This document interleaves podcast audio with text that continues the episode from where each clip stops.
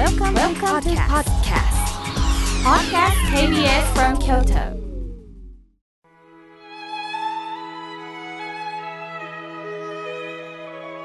改めまして僧侶の河村明慶です今日の法話のテーマは答えられないこともあるについてお話しいたしますお釈迦様のお弟子によく質問する哲学好きなマールンキアさんがおられましたある日お釈迦様に対して不満が出てくるんですお釈迦さんは私が質問しても、はっきりした答えを一切与えてくれない。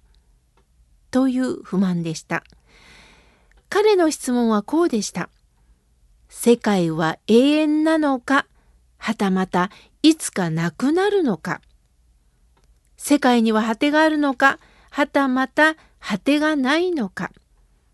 魂と体は一体なのか、はたまた別なのか。人の死後は存在するのかはたまたしないのかということばかりを考えていたのです。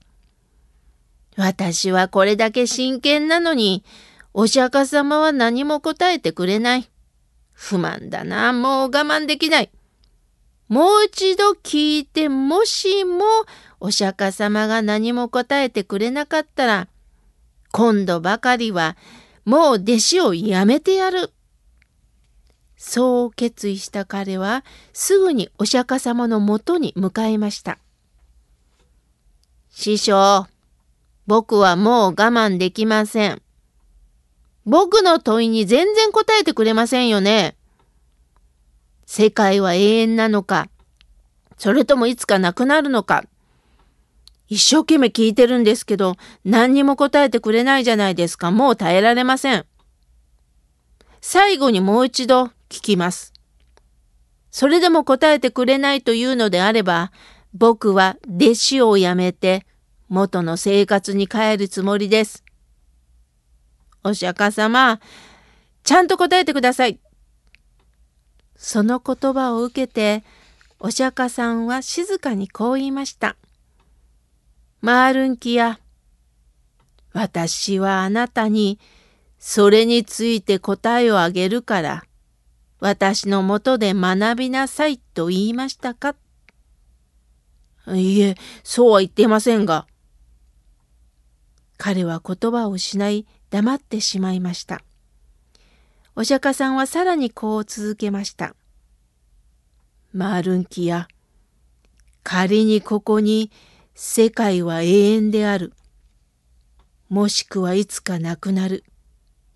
その答えをくれない限り、私はあなたのもとで学ばないという人がいたとします。もしその時私がその問いに答えなかったら、その人は私のもとで学ぶことなく、その真実を知ることもなく、いずれ命尽きるでしょう。では、お話ししましょう。ここに毒矢で撃たれた人がいたとします。近くにいた友達はその人を助けようと大急ぎで医者を呼びました。しかし駆けつけた医者に対して矢を撃たれた者は「僕を撃ったやつはどんなやつだ僕を撃った矢はどんな矢だ僕を傷つけた矢はどんな矢だ矢の大きさは柄は羽はあったのかそれがわからないうちは、この矢を抜くな、と言ったとする。その時医者が彼の質問に答えなかったならば、その人は毒矢を抜くことなく、その真実を知ることなく、いずれ命尽きるでしょう。マールンキアは腑に落ちたんです。ああ、そうだ。世界が永遠であるという答えがあれば学ぶのか、ややなくなるという答えがなければ学ばないのか。つまり、引っ掛けたのは石か、私がこけたその石から私は引っ掛けられた。じゃあその石の柄はどんな柄か。それよりも早く怪我を治さないといけない。私は何にこだわってたのかとマールンキアは考えるんです。皆さんそうですよね。いくら頭の中で考えても先に進まないことってありますよね。根拠のないことを考えて時間を費やすよりも今しっかりと足元を見ていくということなんですね。お釈迦様はどうなんだこうなんだ地球は続くのか続かないのかということだけに悩むんではなくってそうではなくってお釈迦様は実は苦しみについて向き合ったんです。苦しみについて向き合ってその苦しみは何かについてとことんと修行する中で考えていかれた。大切なのは今この私が生きる意味で私の人生とどこまで向き合っているかということをとても大切になさったんです。それをマールンキアはどうしてもこうだああだという想像の中で苦しんでいたんですよね。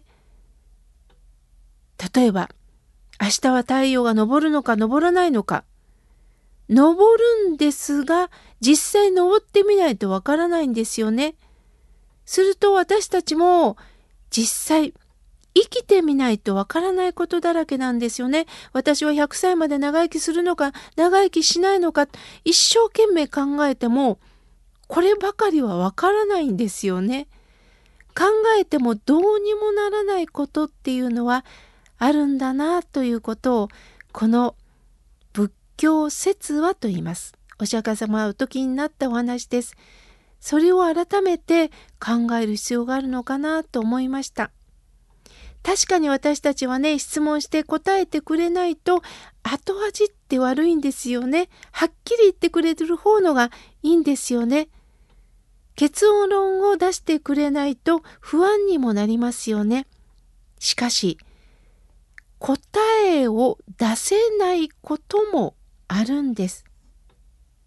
あえて答えを求めなくてもいいこともあるんです。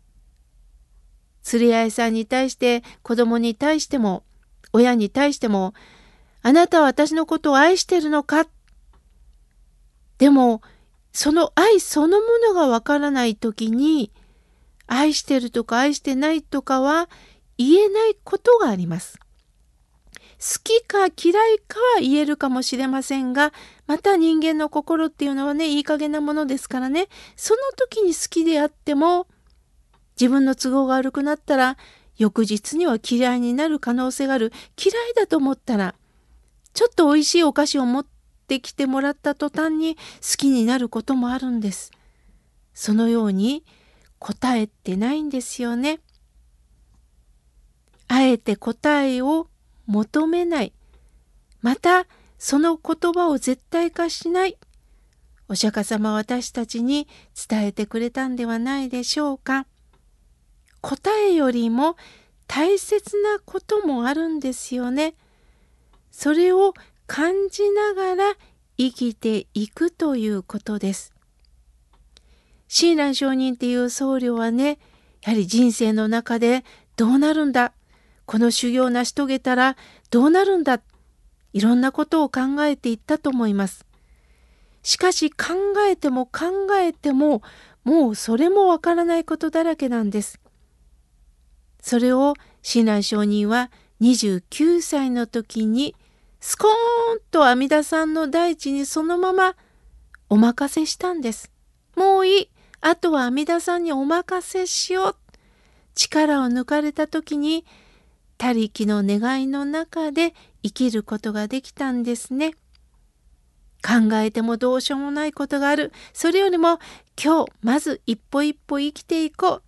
そんな気持ちでぼちぼち今日をお過ごしください。今日は答えられないこともあるについてお話しいたしました。